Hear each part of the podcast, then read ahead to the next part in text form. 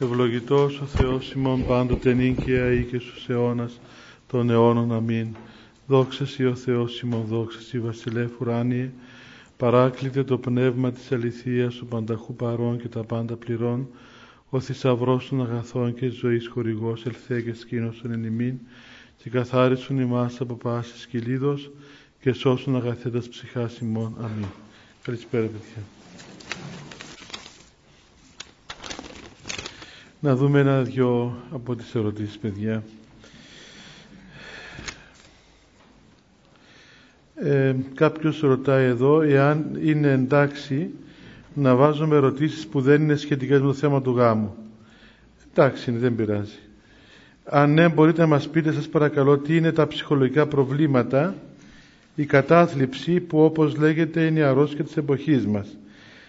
Έχει σχέση με την πνευματική κατάσταση του ανθρώπου; Διότι πρόσεξα ότι οι άνθρωποι της Εκκλησίας που αγωνίζονται πολλές φορές έχουν κατάθλιψη ή ψυχολογικά προβλήματα. Ποια είναι η αιτία, ο εγωισμός, η υπερευαισθησία λόγω εγωισμού.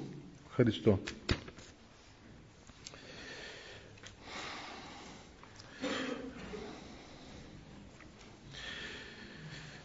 Είναι ένα ολόκληρο θέμα αυτό, παιδιά, το θέμα των λεγόμενων ψυχολογικών προβλημάτων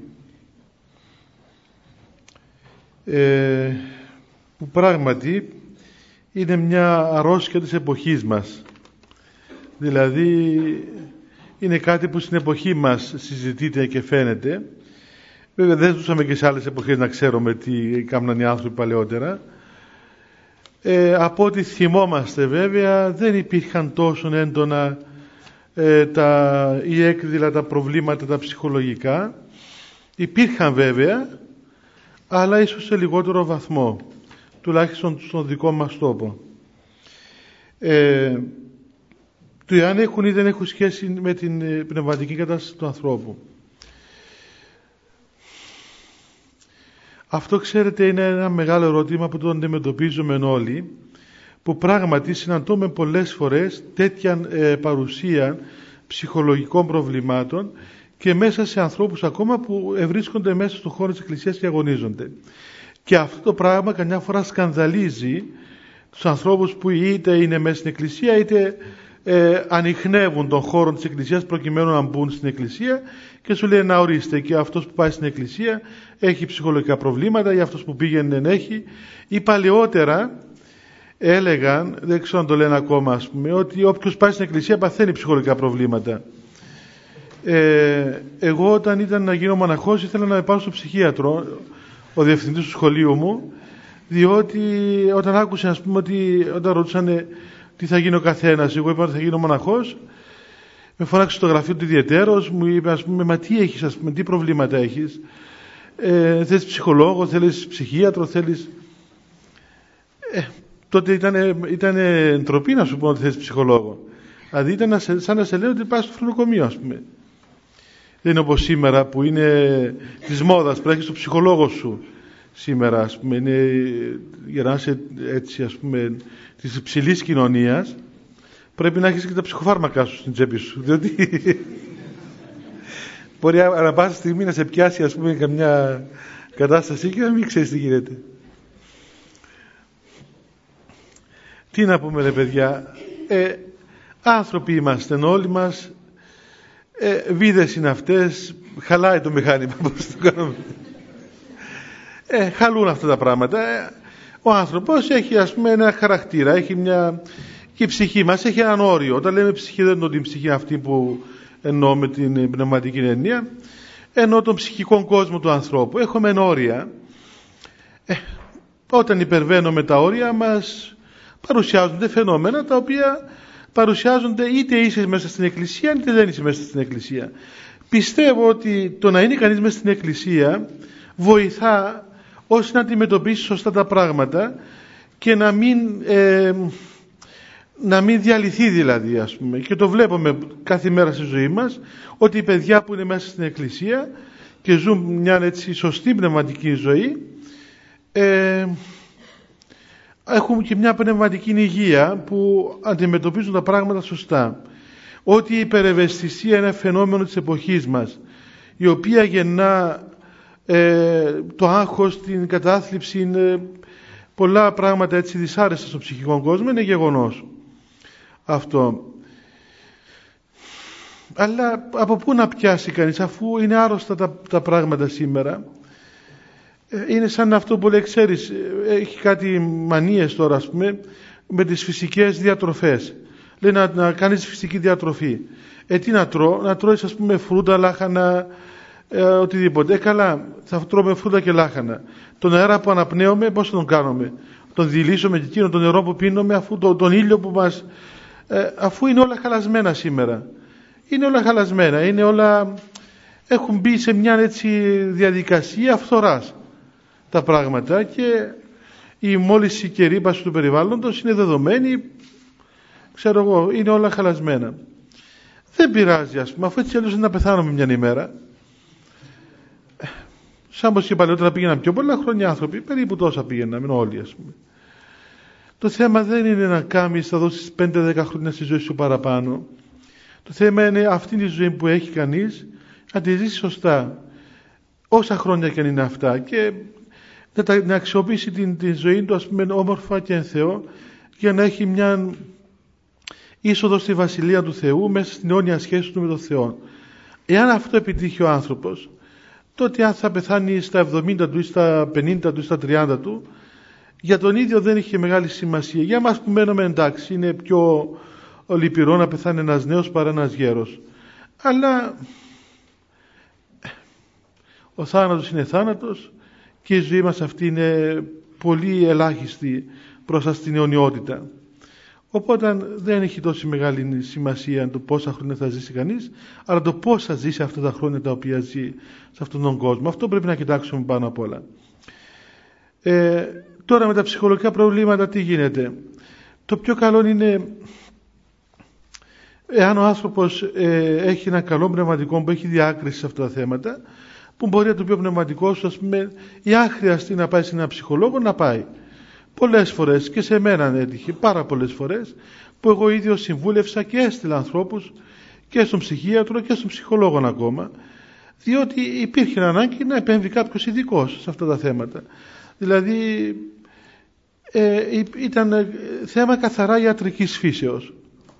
Και δεν είναι παράξενο παιδιά, δεν είναι παράξενο πράγμα να ε, κάποιος άνθρωπος να έχει ένα ψυχικό νόσημα γιατί δηλαδή το στομάχι μας το πονούμε, τα πόδια μας τα πονάμε, το, το, τα δόντια μας τα πονούμε. Ε, το μυαλό μας γιατί να μην το πονούμε. Ε, εγκέφαλος είναι και αυτός, κάτι θα κάνει παραπάνω, ξέρω εγώ. Ε, ε, οπότε λένε και επιστήμονες, ε, έχουν μελετήσει τον εγκέφαλο με τέτοια ας πούμε ακρίβεια, που βλέπετε και η κατάθλιψη ακόμα είναι θέμα, ε, ξέρω εγώ, ορμονών, πώς λένε εκεί πέρα. Ξέρω, λίγο παραπάνω να είναι, ας πούμε, βγαίνει η κατάθλιψη. Λίγο λιγότερο γίνει κάτι άλλο, ε, τα ρυθμίζουμε τα φάρμακα. Μια φαρμακευτική αγωγή ρυθμίζει σήμερα αυτά τα φαινόμενα. Και δεν πρέπει να απορρίπτουμε την ιατρική γνώση σε αυτό το θέμα. Δεν σημαίνει ότι ένας που έχει κατάθλιψη ή ένας που έχει σχισοφρένεια ή ένας που έχει ξέρω εγώ μανία ή οτιδήποτε άλλο ε, έχει ας πούμε ε, ε, πνευματικές επιπτώσεις. Όχι. Δεν έχει πνευματικές επιπτώσεις και αν γίνονται πράγματα τα οποία γίνονται χωρίς να το θέλει ο άνθρωπος νομίζω ότι πολύ περισσότερο αυτός ο άνθρωπος έχει ας πούμε και έναν επιπρόσθετο, έτσι, μια επιπρόσθετη ευλογία από τον Θεό γιατί έχει ένα νόσημα το οποίο τον ταλαιπωρεί όπως όλα τα νοσήματα που έχουμε έχουμε τόσες αρρώσκες σωματικές και λεγόμενες ψυχικές αρρώσκες δεν είναι ψυχικές αρρώσκες ψυχική αρρώσκια είναι η αμαρτία μόνο είναι εγκεφαλική νόση, ξέρω εγώ, είναι νόση του νευρικού συστήματος του εγκεφάλου, οι οποίοι θεραπεύονται με φάρμακα. Όταν παίρνω αντικαταθλιπτικά φάρμακα, δεν θεραπεύω την ψυχή μου, θεραπεύω τον εγκέφαλό μου. Ο εγκέφαλος είναι που μου δημιουργεί πρόβλημα. Εάν είναι όντως το θέμα, ας πούμε, καθαρά στον εγκέφαλο. Γι' αυτό και υπάρχουν πράγματι φάρμακα αντικαταθλιπτικά, ε, φάρμακα ξέρω εγώ αγχολητικά, τα οποία ρυθμίζουν την λειτουργία του εγκεφάλου και μπαίνει σε ένα λογαριασμό άνθρωπος και να ευχαριστούμε τον Θεό, πράγματι να ευχαριστούμε τον Θεό που τις μέρες μας ευρέθηκαν και αυτά τα φάρμακα και βοηθούν τους ανθρώπους που πραγματικά ίσως σε άλλες εποχές δεν ταλαιπωρούνταν άνθρωποι άδικα ας πούμε. Ε, ή αν δεν υπήρχαν αυτά τα φάρμακα να υπάρχουν άνθρωποι που βασανίζονται. Γιατί το έχουμε δει, το έχω δει και εγώ πολλές φορές, το ζούμε κάθε μέρα αυτό το πράγμα. Άνθρωποι που πραγματικά βασανίζονται κυριολεκτικά, βασανίζονται με σημασία της λέξης βασανίζονται, ενώ θα, θα λυθεί το πρόβλημα τους πολύ εύκολα εάν επισκεφτούν έναν καλό γιατρό και πάρουν μια σωστή φαρμακευτική αγωγή και απαλλαχτούν από αυτό το, την ταλαιπωρία που υφίστανται οι άνθρωποι. Έτσι υπάρχουν άνθρωποι που έχουν μόνες ιδέες. Ξέρω εγώ, νομίζω ότι κρυώνει. Και πάει και κολλά στο καλοριφέρ και ε, χογλάει και, πούμε, και νομίζει ότι ακόμα κρυώνει. Ή νομίζει, ξέρω εγώ, ότι χίλια δύο πράγματα. Δεν του βγαίνει εκείνη η μόνη ιδέα. Ή ότι έχει μικρόβια, ας πούμε. Ξέρω παντού βλέπει μικρόβια. Ε, εντάξει, έχει μικρόβια τα ευλογημένα, αλλά ε, ε, να είμαστε με το ενόπνευμα, να πληνόμαστε το ενόπνευμα, θέλει μια διάκριση. Ε, άμα παντού βλέπεις μικρόβια και σε κυνηγά αυτή η αίσθηση και, και τρώγεσαι, εντάξει, εκεί δεν θέλεις μόνο ένα καλό πνευματικό, θέλεις και ένα καλό γιατρό, ο οποίος σου δώσει μια φαρμακευτική αγωγή να απαλλαχτείς από την έμμονη ιδέα ότι σε φάγαν τα μικρόβια. Ε. Πάντως ε, είναι ένα φαινόμενο αυτό παιδιά, δυστυχώς στην εποχή μας είναι ένα φαινόμενο. Πρέπει να είμαστε πολύ διακριτικοί, ιδίως οι πνευματικοί διακριτικοί στο να ξέρουμε ας πούμε τι είναι ψυχικό νόσημα με την έννοια της ψυχιατρικής και τι είναι πνευματικό νόσημα με την έννοια της πνευματικής ε, έννοιας. Δηλαδή τι είναι δαιμονική ενέργεια και τι είναι ψυχική νόσος. Έτσι. Γιατί δυστυχώς συμβαίνουν καμιά φορά ε, πολλές παρεξηγήσεις και πολλά νεκατώματα και κάποιος άνθρωπος είναι άρρωστος και ε, το, οι άλλοι το λένε ότι έχει δαιμόνιο ας πούμε. Ενώ ε, δεν έχει ο άνθρωπος αυτό το πράγμα, είναι καθαρά άρρωστος. Με μια ε, θεραπευτική αγωγή είναι μια χαρά.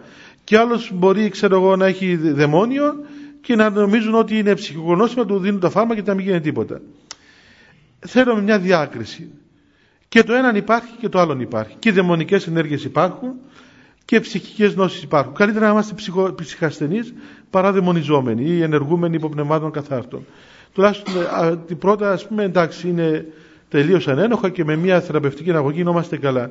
Και πράγματι ε, σας λέγω ότι ε, έχει προοδεύσει πάρα πολύ η επιστήμη σε αυτόν τον τομέα και είδα ε, καταπληκτικά αποτελέσματα.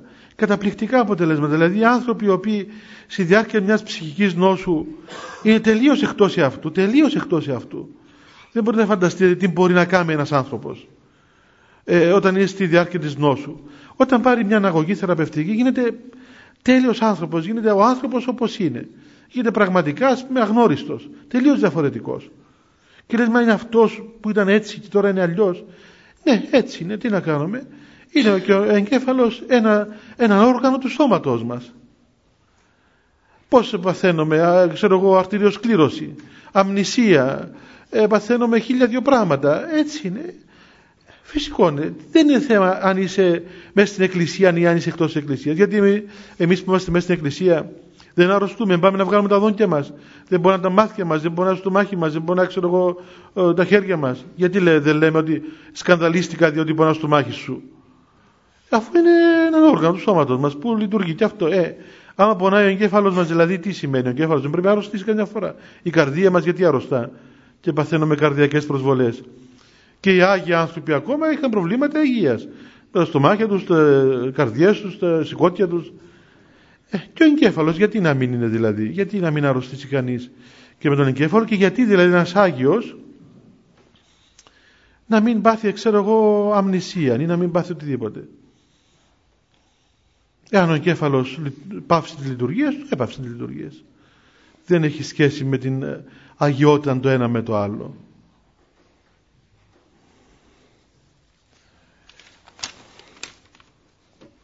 Όμως, ξαναεπαναλαμβάνω ότι ε, επειδή πράγματι όταν ο άνθρωπος έχει μία τάση ή μία ευαισθησία σε αυτούς τους τομείς ε, εξαρτάται και πώς αντιμετωπίζει τα πράγματα.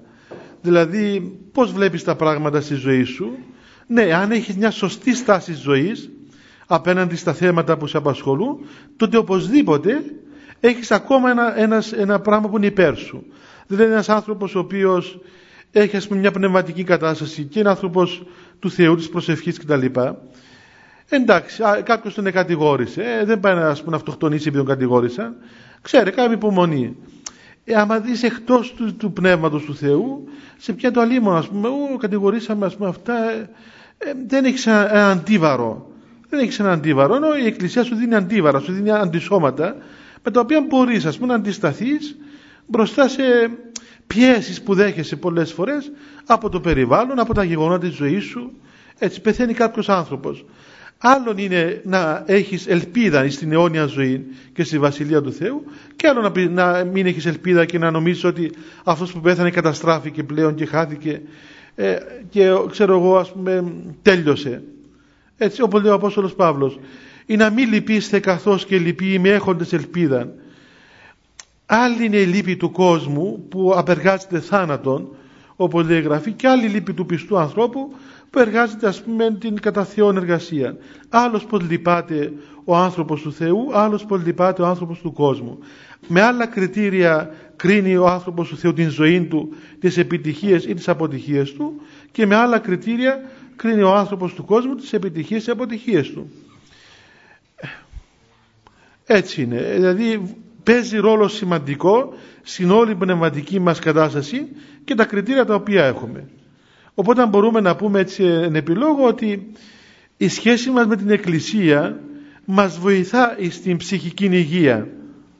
Χωρίς όμως να σημαίνει ότι αν κάποιος άνθρωπος έχει ψυχικό νόσημα, το οποίο μπορεί να είναι είτε κληρονομικό, είτε ξέρω εγώ για οποιονδήποτε λόγο, δεν σημαίνει ότι αυτό το πράγμα ε, μειώνει ας πούμε την αρετή του ανθρώπου ή είναι ένα μείον της Εκκλησίας πως άνθρωποι πιστοί έχουν ψυχικά νοσήματα έχουν δυστυχώς ψυχικά νοσήματα όπως έχουμε και σωματικά νοσήματα αυτή τη στιγμή ξέρουμε πλέον ότι τα λεγόμενα ψυχικά νοσήματα δεν είναι ψυχικά νοσήματα αλλά είναι κεφαλικά νοσήματα, κεφαλική νόση και τα το μόνο ψυχικό νόσημα κατά ακρίβεια είναι η αμαρτία.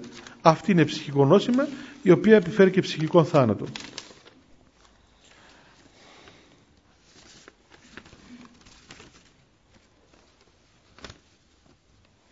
Και κάτι άλλο έτσι πληροφοριακό, ε, γιατί όσον αφορά τη Θεία Κοινωνία, πόσο, πόσο μπορεί κανείς να κοινωνά, συχνά ή όχι και ή αν πρέπει ας πούμε.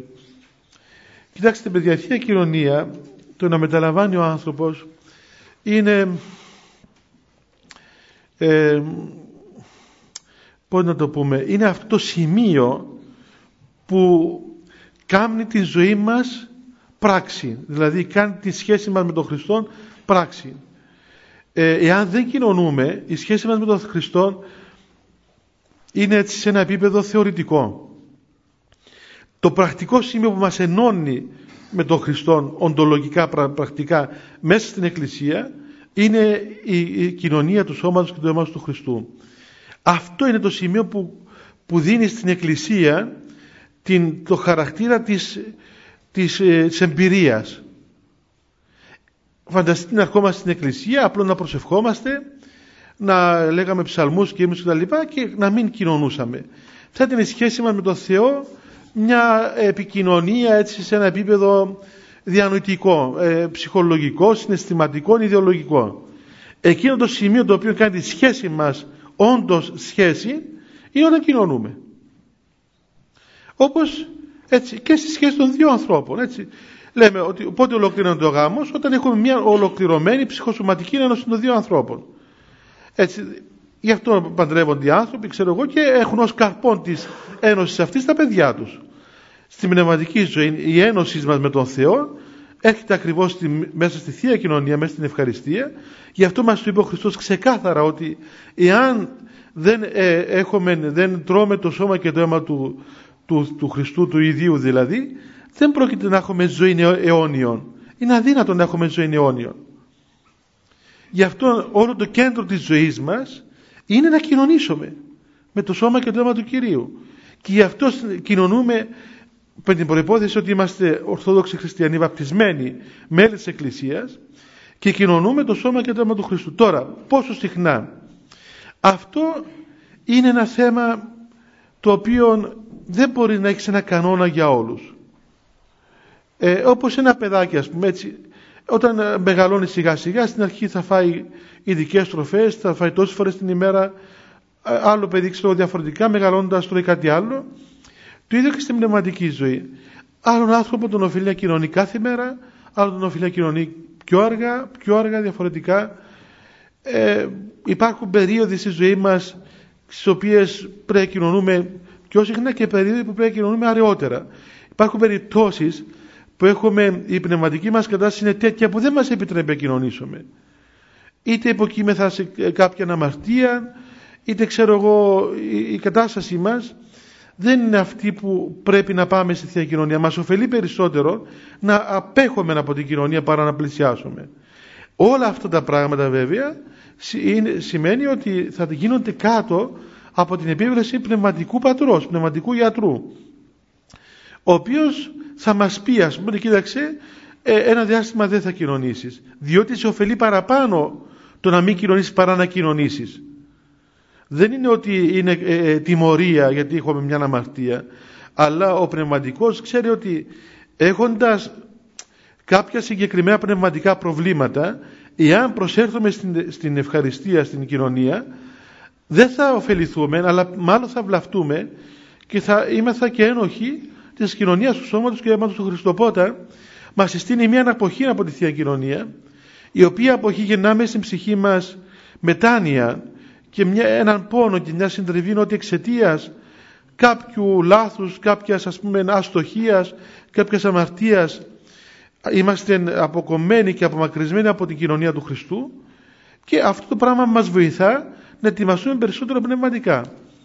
Ε, όπως ε, ε, θυμούμε κάποιον καλό πατέρα, ο οποίος ε, όταν ήθελε να τιμωρήσει τα παιδιά του, τους έλεγε, κοίταξε, ας πούμε, για μία μέρα δεν θα σου μιλήσω.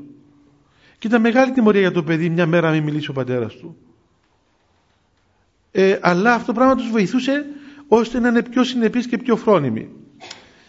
Ναι, αυτή η απόσταση, το να κόψει ας πούμε, την κοινωνία του πατέρα του, το βοηθούσε να καταλάβει ότι είχαμε λάθος.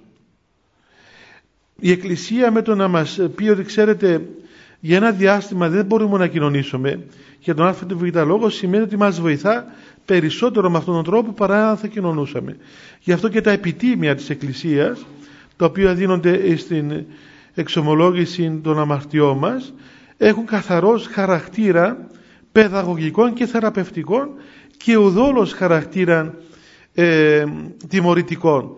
Δεν, δεν λέμε κάποιου μην κοινωνήσεις για να τον τιμωρήσουμε επειδή έκαμε αμαρτία, αλλά του λέμε μην κοινωνήσεις για να τον βοηθήσουμε να αποκτήσει πνευματική υγεία, να τον βοηθήσουμε να πλησιάσει στην Θεία Κοινωνία καλύτερα όταν θα είναι πλέον έτοιμος και απαλλαγμένος τουλάχιστον από βασικά θέματα τα οποία τον εμποδίζουν. Οπότε το πώς θα κοινωνούμε και πότε θα κοινωνούμε και πότε δεν θα κοινωνούμε καλύτερα είναι θέμα το οποίο θα το ρυθμίσουμε με το πνευματικό μας ή στο μεσήρο της εξομολογήσεώς μας. Δεν μπορούμε να βγάλουμε μια γενική ε, έτσι ας πούμε απόφαση για αυτά τα θέματα και ουδόλως ε, εάν κάποιος άνθρωπος κοινωνά συχνά σημαίνει ότι μειώνεται η αξία της ιας κοινωνίας. Αντίθετα πρέπει να φτάσουμε στο σημείο να είμαστε έτοιμοι να κοινωνήσουμε κάθε μέρα. Και είναι μακάριος εκείνος ο άνθρωπος ο οποίος μπορεί να μετέχει των, μυστηρίων του Θεού, του σώματος και του αίματος του Κυρίου ας πούμε πολύ συχνά. Γιατί αυτός είναι ο σκοπός της Θείας Λειτουργίας και αυτός είναι ο σκοπός της Εκκλησίας. Μάλιστα οι αποστολικοί κανόνες λένε ότι αν ένας χριστιανός ε, την Κυριακή δεν κοινωνήσει τον αχράντο μυστήριο πρέπει να, να εξηγήσει τον λόγο για τον οποίο δεν κοινώνησε. Και αν για τρεις συνεχόμενες Κυριακές δεν κοινωνήσει τότε υπάρχει σοβαρό πρόβλημα και πρέπει να, να ερευνηθεί το θέμα αυτό και να δοθεί μια εξήγηση ή να επιληφθεί το θέμα του στην Εκκλησίας. Αυτό γινόταν βέβαια στους αποστολικούς χρόνους. Σήμερα μέσα σε αυτήν την ε, πληθώρα των πιστών που έχουμε δεν μπορεί να γίνει αλλά τουλάχιστον να συνειδητοποιήσουμε παιδιά ότι είναι ανάγκη να έχουμε μια σωστή σχέση με τα μυστήρια της Εκκλησίας. Δεν μπορούμε να ζήσουμε πνευματικά απομακρυσμένοι από την Θεία Κοινωνία. Έτσι, είναι αδύνατο να ζήσει ο άνθρωπος πνευματικά. Εκτός και αν βρίσκεται υποπνευματική θεραπεία. Εάν είναι υποπνευματική θεραπεία, τότε εντάξει. εκεί τα πράγματα αλλάζουν. Και να δούμε και το, το θέμα μας.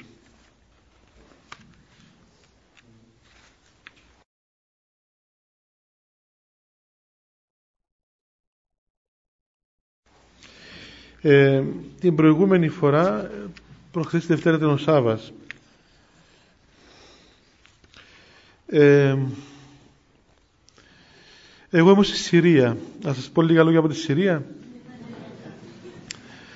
Ήρθα σήμερα πρωί ώρα 4. Ε, πού, πού δηλαδή διαβάζει κανείς την ακολουθία του γάμου; Εδώ που είμαστε σε αυτήν την ευχή βλέπεις τι λέει εδώ η Εκκλησία για το γάμο; Ε, λέει ανάδειξες το τίμιο το γάμο δε της παρουσίας σου. Ε, αυτός και είναι τους ζούλους σου και λέει το ονόματα ους ευδόκησα συναυθήν αλλήλης εν ειρήνη και ομονία διαφύλαξο τίμιον αυτής των γάμων ανάδειξο βλέπετε για μας ο γάμος είναι κάτι το τίμιο. Τι σημαίνει τίμιο, πολύτιμο. Πολύτιμο πράγμα ο γάμος. Ο γάμος δεν είναι μια αγοραπολισία δεν αγοράζεις μια γυναίκα την οποία την έχεις σε ένα σπίτι ας πούμε, για να κάνεις πέντε παιδιά και ξέρω εγώ την άλλη μέρα να τη στέλνεις στα χωράφια ή να την κάνεις οτιδήποτε αλλά η σχέση σου με, με αυτό το πρόσωπο, με την γυναίκα που παντρεύεσαι, είναι μια σχέση η οποία ανάγεται ε, στη σχέση του Χριστού με την Εκκλησία, είναι μια σχέση η οποία σε βοηθά να εισέλθεις μες στη Βασιλεία του Θεού. Και αυτή η σχέση, παρακαλώ, η Εκκλησία είναι τίμια. Τίμια σημαίνει πολύτιμος, έτσι. Πολύτιμος, πολύ ακριβό, πολύ ας πούμε, κάτι το πολύ ιδιαίτερα έτσι, σημαντικό να είναι τίμιος ο γάμος. Να μην έχει ουδεμία ανατιμία, να μην είναι καθόλου άτιμος, χωρίς τιμή δηλαδή. Ε, να είναι τίμιος ο γάμος και αμίαντον αυτόν την κήτην διατήρησον και να διατηρήσει ο Θεός την κήτην αμίαντον την κήτην το κρεβάτι αυτών των νεονύφων των ανθρώπων αυτών να είναι χωρίς κανένα μολυσμό να είναι αμίαντον αυτό σημαίνει αμύαντος, χωρίς κανένα μολυσμό, χωρίς καμία, καμία ανακαθαρσία, χωρίς κάτι το οποίο να είναι ας πούμε μόμος, να είναι μολυσμός, να είναι κάτι το μεμπτό για αυτούς τους δύο ανθρώπους. Γιατί, διότι μέσα στο γάμο και μέσα στην εκκλησία αυτή η σχέση αυτών των ανθρώπων προσλαμβάνει έναν χαρακτήρα ιδιαίτερα σημαντικό, ιδιαίτερα ιερό. Είναι μια ιερότητα αυτής η σχέσης. Δεν είναι, ε, δεν είναι κάτι το καθημερινό ούτε καν το καθημερινό δεν είναι. Αλλά είναι, κάτι, είναι μια ιερουργία μια ιερουργία της, της ζωής του ανθρώπου. Για να σκεφτεί κανείς ότι από αυτήν τη σχέση έστω και μεταπτωτικά κατά αυτόν τον τρόπο προέρχεται ο νέος άνθρωπος. Έτσι, ο άνθρωπος ο οποίος είναι εικόνα Θεού. Ο άνθρωπος ο οποίος είναι, γίνεται όμοιος με τον Θεό προέρχεται από αυτή την ένωση αυτών των δύο ανθρώπων. Και ότι ο Θεός ε, ευλογεί αυτή τη σχέση και αυτή την ένωση και έρχεται ως καρπός της ένωσης αυτής της εικόνας του Θεού που είναι το, το πολυτιμότερο νόν το οποίο υπάρχει στη δημιουργία και είναι καρπός αυτών των δύο ανθρώπων σκεφτείτε λοιπόν ότι ο γάμος είναι κάτι το σημαντικότατο και το πολύτιμο και το αμόλυντο και το αμίαντο έτσι βλέπει η Εκκλησία το γάμο. Και γιατί βλέπει έτσι το γάμο, γιατί έτσι βλέπει και τον άλλον άνθρωπο. Έτσι βλέπει και την γυναίκα είναι η Εκκλησία, έτσι βλέπει και τον άνδρα, έτσι βλέπει και το σώμα του ανθρώπου. Το σώμα του ανθρώπου δεν είναι κάτι το ευτελές, δεν είναι κάτι το, το ανίερον, το εσχρόν, το κακό. Το σώμα μας είναι ναός του Αγίου Πνεύματος, είναι μέλος Χριστού. Το σώμα μας είναι, είναι τίμιον και άχραντον και Άγιον το σώμα των χριστιανών.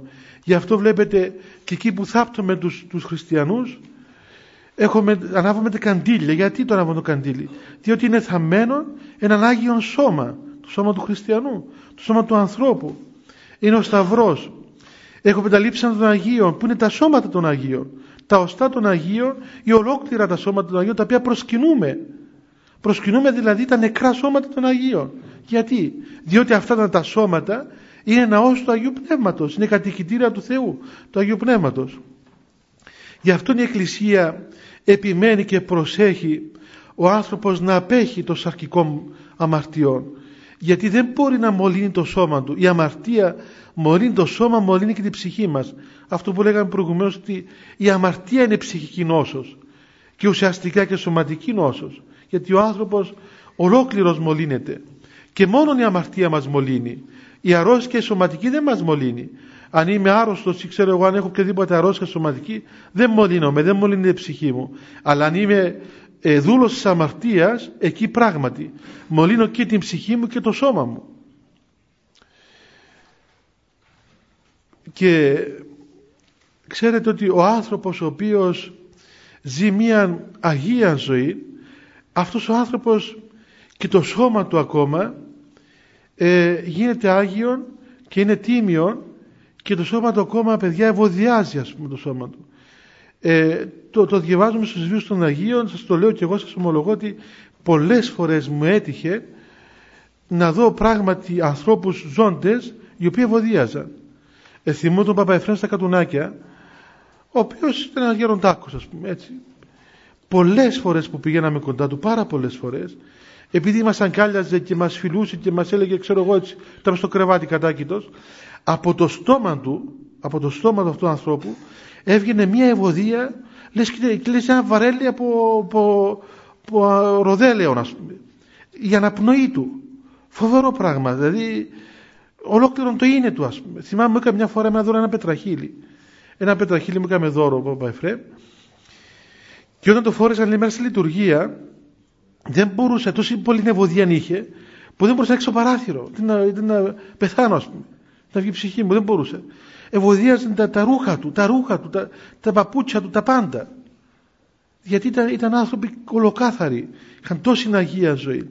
Ενώ αντίθετα, ξέρω περιπτώσει από, πάλι από μαρτυρίες Αγίων ανθρώπων που άνθρωποι έχοντες ας πούμε έτσι αμαρτίες ε, σαρκικές ή άνθρωποι μη βαπτισμένοι ή ξέρω εγώ οτιδήποτε άλλο που όταν πλησίαζαν Αγίους ανθρώπους μύριζαν πολύ άσχημα όχι σωματικά. Σωματικά κάναμε 10 φορές τη μέρα μπάνιο τώρα. Ναι, ε, αλλά δυστυχώς πνευματικά το οποίο εξέρχεται και στο σώμα μας ακόμα πολλές φορές.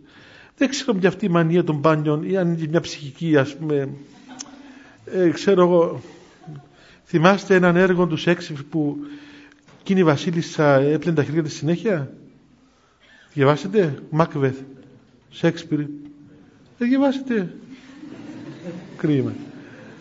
Που έκαμε κάποιου φόνους αυτοί και μετά σηκωνόταν τη νύχτα και πλέτε στην χέρια της. Μετά ήθελε σαπούνια, ξέρω εγώ, ωραία να πλύνει τα χέρια της. Γιατί αφού έσταζαν αίμα τα χέρια της. Νόμιζε καημένο ότι να πλύνει με τα μουσχοσάπουνα θα, θα τα βοηθίαζαν τα χέρια της. Πράγματι, ε, σας ομολογώ, παιδιά, ότι γνώρισα Αγίους ανθρώπους που εξωτερικά βρωμούσαν έτσι με τις μέσα λέξεως, δηλαδή ατιμέλητοι, ατιμέλητοι τελείως δηλαδή. Τελείως ε, τι να σας πω ας πούμε ε, εκουσίως δηλαδή παρέμεινα σε τόση πτωχία και τόση καταστασία θυμάμαι ένα γεροντάκος ο οποίος πήγαμε στο καλύβι να δούμε. Ήταν όλο πεσμένο όλο πεσμένο το καλύβι του πουλιαγμένο και είχε μια γωνιά μόνο ούτε παράθυρο ούτε πόρτες ούτε τίποτε. Του λέει γέροντα με εδώ βρέχει όχι λέει εδώ στη γωνιά μου δεν είναι βρέχει το υπόλοιπο σπίτι έπαιρναν οι άνεμοι και τα χιόνια. Εάν έβαζε ένα, ένα γουρούνι μέσα σε τον τόπο, ας πούμε, εσύ να ψοφήσει. Αυτός ο άνθρωπος έμενε εκεί. Και ήταν, ας πούμε, ήταν, πραγματικά ευωδίαζε αυτός ο άνθρωπος. Ευωδίαζε. Θυμάστε πώς ευωδίαζαν οι γιαγιάδες μας; Ε, και αν θυμάται. Οι γιαγιάδες μας, οι γιαγιάδες μας είχαν μια, μια μυρωδιά. Έτσι πώς να πούμε, ευωδίαζαν αυτές οι γυναίκες, οι αγιάδες. Ε; ε;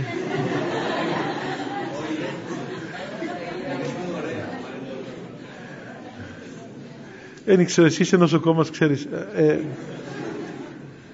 θυμάμαι, θυμάμαι κάποτε, ε, διαβάζουμε στο βίο του Αγίου Αβραμίου, ο Άγιος Αβράμιος ήταν ένας σκηνή στην έρημο και μια κοπέλα ε, αδελφότεχνη του, κόρης αδελφής του, την οποία μεγάλωσε ο Άγιος Αβράμιος ο ίδιος, η συνέρημο μαζί του την είχε, γιατί πέθανε η αδελφή του και την πήρε μαζί του, κάποια στιγμή εγκατέλειψε το θείο της και γέροντά της και πήγε και δυστυχώς έγινε κοινή γυναίκα. Αυτός ταράχτηκε, έμαθε, έφυγε να πούμε η κοπέλα, δεξιά αριστερά έμαθε που ήταν, έμαθε τι επάγγελμα έκαμνε και αποφάσισε να πάει την βρει. Αλλά για να την βρει, λέει αν πάω έτσι και με δει σαν μοναχό και τα λοιπά θα φύγει, δεν θα θέλει να με δει. Έμαθε που ήταν το κατάστημα της, ξέρω εγώ, το, που εκεί, ας πούμε, το, ο χώρος που έκανε αυτές τις αμαρτίες της και έβγαλε τα ρούχα του, τα μοναχικά ρούχα, έκοψε τα γένια του, τα μαλλιά του, πήγε λέει στα λουτρά και έκαμε ένα καλό μπάνιο ας πούμε και φορτώθηκε αρώματα ο Άγιος Αβράμος που ήταν χρόνια να βγει από την έρημο. Και είχε χρόνια καν να, να, να πιει ξέρω εγώ νερό που λέει ο λόγος ας πούμε και έτσι να, να φάει κάτι. Πήγε να φορτώθηκε αρώματα λούθηκε, ξυρίστηκε, εκτενίστηκε φόρεσε ωραία ενδύματα και πήρε και ξέρω εγώ ένα-δυο φλασκιά κρασί και πήγε μαζί του και πήγε, ξέρεις, εγώ θέλω ας πούμε να, να δω αυτήν την κοπέλα και έχω χρήματα να την πληρώσω και τα λοιπά. Και τι είπε εκείνη η κυρία που ήταν εκεί, φαίνεται πανάρχιο το επάγγελμα αυτό. Εντάξει, ήρθε η ώρα του, πήγε μέσα στο δωμάτιο της, ε, την είδε ας πούμε εκεί που ήταν με αυτόν τον τρόπο ντυμένη. Αυτή δεν κατάλαβε βέβαια τίποτα, τον πλησίασε και τώρα που τον αγκάλιασε, με τον τρόπο που τον αγκάλιασε ας πούμε τον σαρκικό, ε, ε, ο, ο Άγιος παρόλο που είχε κάνει όλη αυτή την, αυτή την κατάσταση ευωδίαζε και αμέσως μέσα της θυμήθηκε ότι ε, θυμήθηκε την έρημο και το θείο της που ήταν ασκητής και πως ευωδίαζε ο θείος της. Και αναστέναξε. Και λέει γιατί αναστενάζεις τι έχεις; Και αυτή ας πούμε άρχισε να κλαίει και από εκεί την πήρε τόσο πάνω ο Αβράμιος σε μίλησε και την πήρε και την πήγε και την έβγαλε από, από το χώρο που ήταν. Θέλω να πω παιδιά ότι εκπέμπει ο άνθρωπος αυτό που έχει μέσα του. Το εκπέμπουμε και στο πρόσωπό μας, το εκπέμπουμε και στα λόγια μας, το εκπέμπουμε σε κάθε έργο που κάνουμε, σε κάθε πράγμα που κάνουμε. Και όπως υπάρχει πνευματική, πνευματικές αισθήσεις, φαίνεται υπάρχει και πνευματική όσφρηση, ας την πούμε έτσι. Που ναι, όπως τα λείψανα των Αγίων ευωδιάζουν. Και ευωδιάζουν οι Άγιοι τόποι και ευωδιάζουν τα λείψανα των Αγίων και τα πράγματα των Αγίων ακόμα και τα βιβλία των Αγίων. Έτσι. Με έτυχε να ακούσω πολλές φορές που άνθρωποι πήραν ένα βιβλίο πνευματικό το οποίο μιλούσε για έναν Άγιο και βοηθούσε το βιβλίο τον, το ίδιο, οι σελίδες του βιβλίου. Κατά έναν τρόπο νομίζω υπάρχει και μια δυσοσμία, όπως υπάρχει η ευωδία, υπάρχει μια δυσοσμία της αμαρτίας, η οποία δυστυχώς και αυτή φαίνεται και φανερώνεται και, και το διαβάζουμε στους βίους των Αγίων, αλλά και το ακούσαμε από σύγχρονους πατέρες οι οποίοι πράγματι το εσάθηκαν και το είδαν ανθρώπους σκοτισμένους μέσα σε σκότος αλλά και ανθρώπους μέσα σε δυσοσμία των παθών και των αμαρτιών.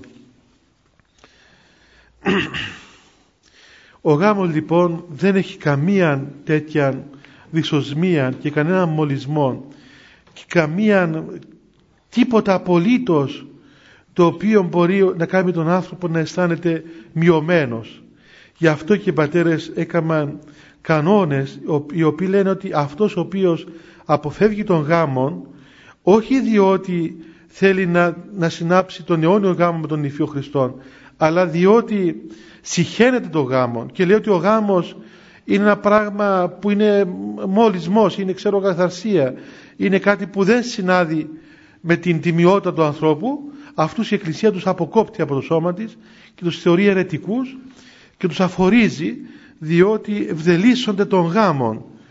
Και ο γάμος δεν είναι ευδέλιγμα αλλά είναι τίμιος και αμίαντος και είναι κάτι που βοηθά τον άνθρωπο εάν θελήσει να πάει σωστά. Και αυτό το βλέπουμε παντού. Ξέρετε ε, να πω κάτι ας πούμε το οποίο μπορεί να είναι λίγο έτσι σκληρό αλλά να το πω θα το εξηγήσω ένας μοναχός και ένας παντρεμένος μοιάζουν. Ένα γέροντο παλίκαρον όμως δεν μοιάζει με τον μοναχό ούτε με τον παντρεμένο. το βλέπω ακόμα αυτό το πράγμα και μέσα στο μοναχισμό.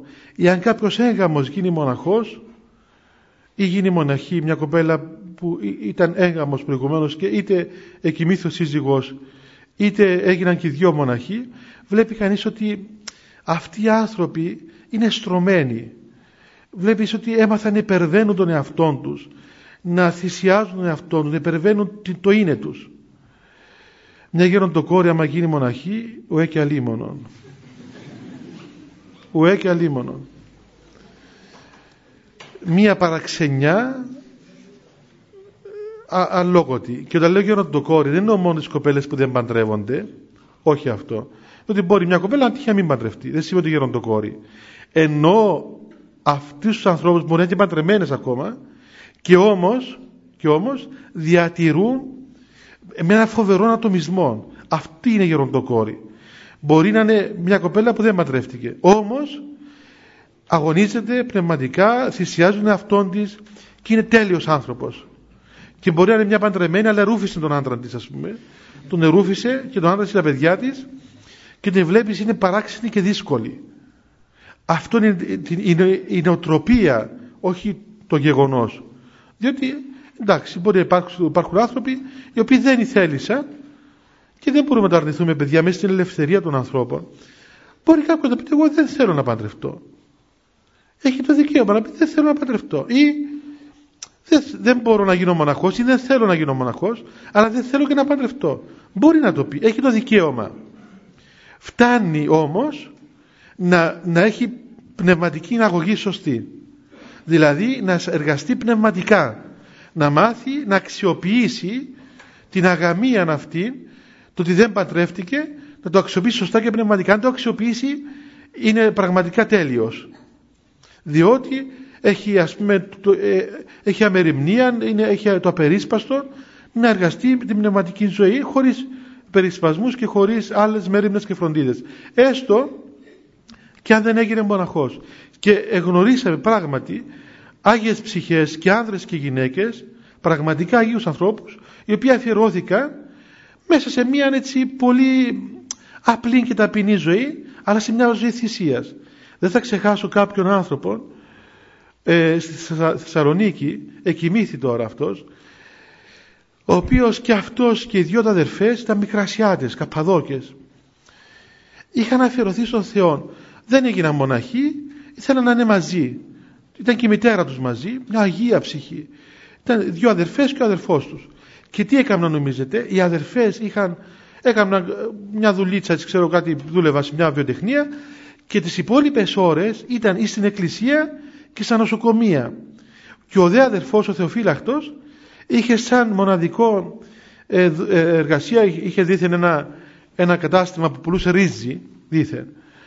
Αλλά εκεί ήταν, πηγαίναμε όλοι οι μοναχοί του Αγίου Όρους και ό,τι θέλαμε αυτός ο άνθρωπος συνεχώς έτρεχε να μας ψουνίσει τα πράγματα μας και να μας στείλει στο Άγιον Όρος.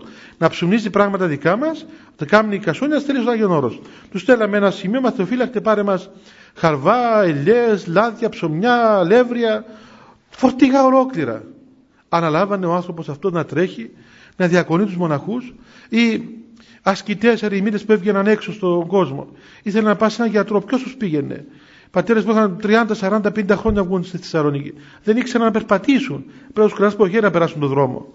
Αναλάβανε ο Θεοφύλακτος, οι αδερφές του, να είναι δίπλα τους, να τους πάρει στον γιατρό, να τους διακονήσουν κτλ. Πράγματι αυτοί οι άνθρωποι ήταν άγιοι άνθρωποι και είχε και εκοιμήθη ο Θεοφυλάκτος με ουσιακό θάνατο.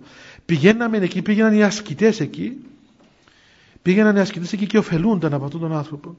Ήταν πραγματικά ένας άνθρωπος του Θεού. Και πολλούς τέτοιους γνωρίζει κανείς παντού, μέσα στα νοσοκομεία, κοπέλες που αφιερώθηκαν, είτε αδερφές νοσοκόμες, είτε και γιατροί ακόμα που αφιερώθηκαν στη διακονία των ανθρώπων αυτών, με, μέσα σε μια επίγνωση της αγάπης του Θεού, χωρίς να γίνουν μοναχοί, χωρίς να παντρευτούν. Για τον α ή β λόγο, είτε διότι δεν βρήκαν κάποιον άλλο πρόσωπο που τους ανέπαυσε, είτε δεν ήθελαν, αλλά πάντως αξιοποίησαν αυτό το, το γεγονός ότι δεν παντρεύτηκαν. Και έγιναν πραγματικά πολύ σωστοί και πολύ καλοί πνευματικοί άνθρωποι. Άρα, όταν λέμε κάποιος είναι γεροντο παλίκαρο ε, ή γεροντοκόρη, δεν σημαίνει αυτό που δεν παντρεύτηκε, αλλά σημαίνει αυτόν ο οποίος διατήρησε την αυταρχικότητα και την, ε, τον ατομισμό του. Έτσι είναι ατομιστής, είναι κλεισμένος μέσα στον εαυτό του. Δεν, δεν εξέρχεται του εαυτού του. Διότι ουσιαστικά και ο γάμος και ο μοναχισμός Αυτό μας διδάσκουν. Να εξέρθουμε του εαυτού μας και να δοθούμε στον άλλον άνθρωπο. Να, γι' αυτό μέσα στο μοναστήρι βλέπετε να μην κάνουμε το θέλημά μας. Να κόψεις το θέλημά σου. Μέσα στο γάμο, ναι, κόβεις το θέλημά σου έτσι. Οι γονείς θυσιάζουν για τα παιδιά τους. Θυσιάζονται ο ένας για τον άλλον. Κάνουν υπομονή. Βαστάζουν το βάρος του εγγάμου βίου.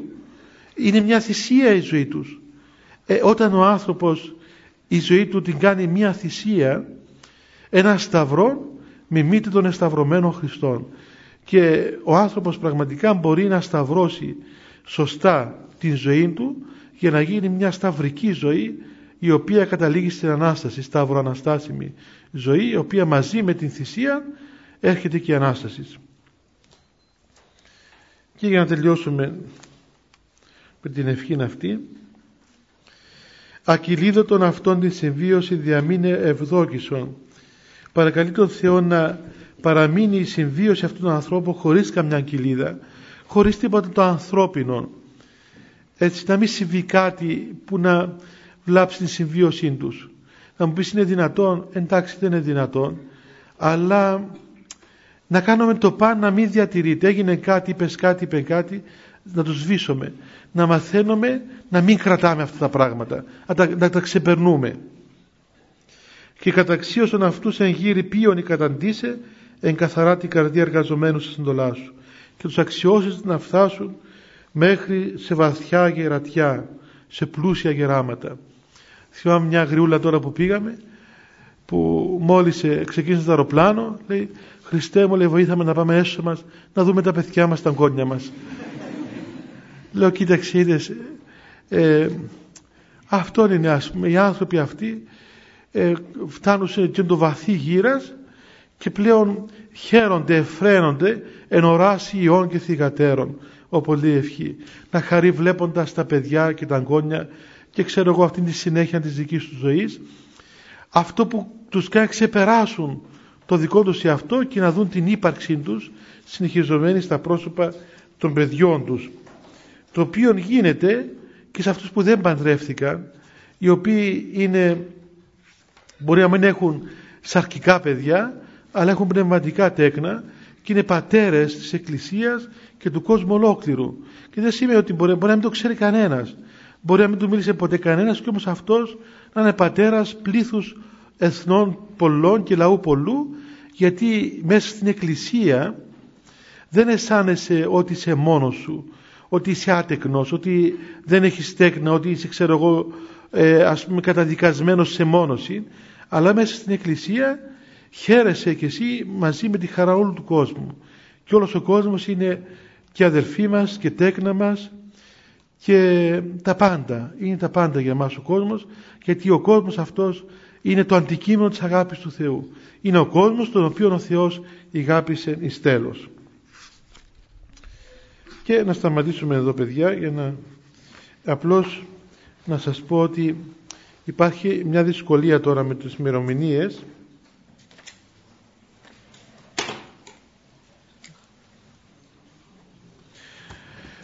Ε, την ερχόμενη Δευτέρα είναι η καθαρά εβδομάδα. Έτσι η καθαρά Δευτέρα. Δεν μπορούμε να έρθουμε. Τη μεθεπόμενη είναι 25 του, Απρίλη, ε, 25 του Μάρτη. Πάλι δεν μπορούμε να έρθουμε. Την άλλη φορά είναι 1 Απρίλη ε, να μην τι; Είναι 1 Απρίλη; Ναι οπότε πάλι δεν μπορούμε να έρθουμε. Να μην πείτε κανένα ψέμα. 8 Απρίλη παιδιά 8 Απριλίου μόνο μπορούμε να ξαναβρεθούμε εδώ. Ε, τι να κάνουμε παιδιά να έρθουμε σε εθνικές γιορτές να μας βγάλουν και αντεθνικούς πως το λένε. Ε, Τρίτη δεν είναι καλή μέρα, δεν είναι...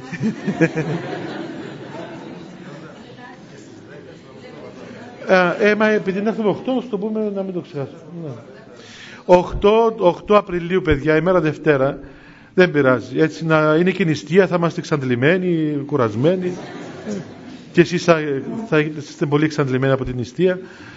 Ε, μπορεί να μην σώσετε να, τα πόδια σας να έρθετε μέχρι εδώ.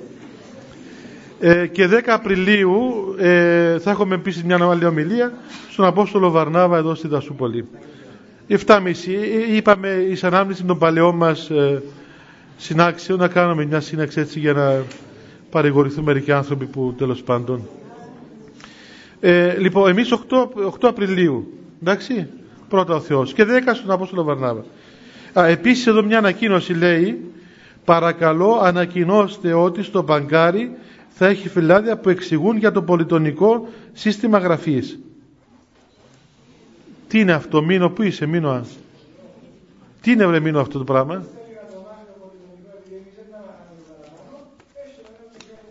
Δηλαδή στο κομπιούτερ; Α. Ναι, αν κάποιος ενδιαφέρεται παιδιά δεν είναι άσχημα, είναι ωραία.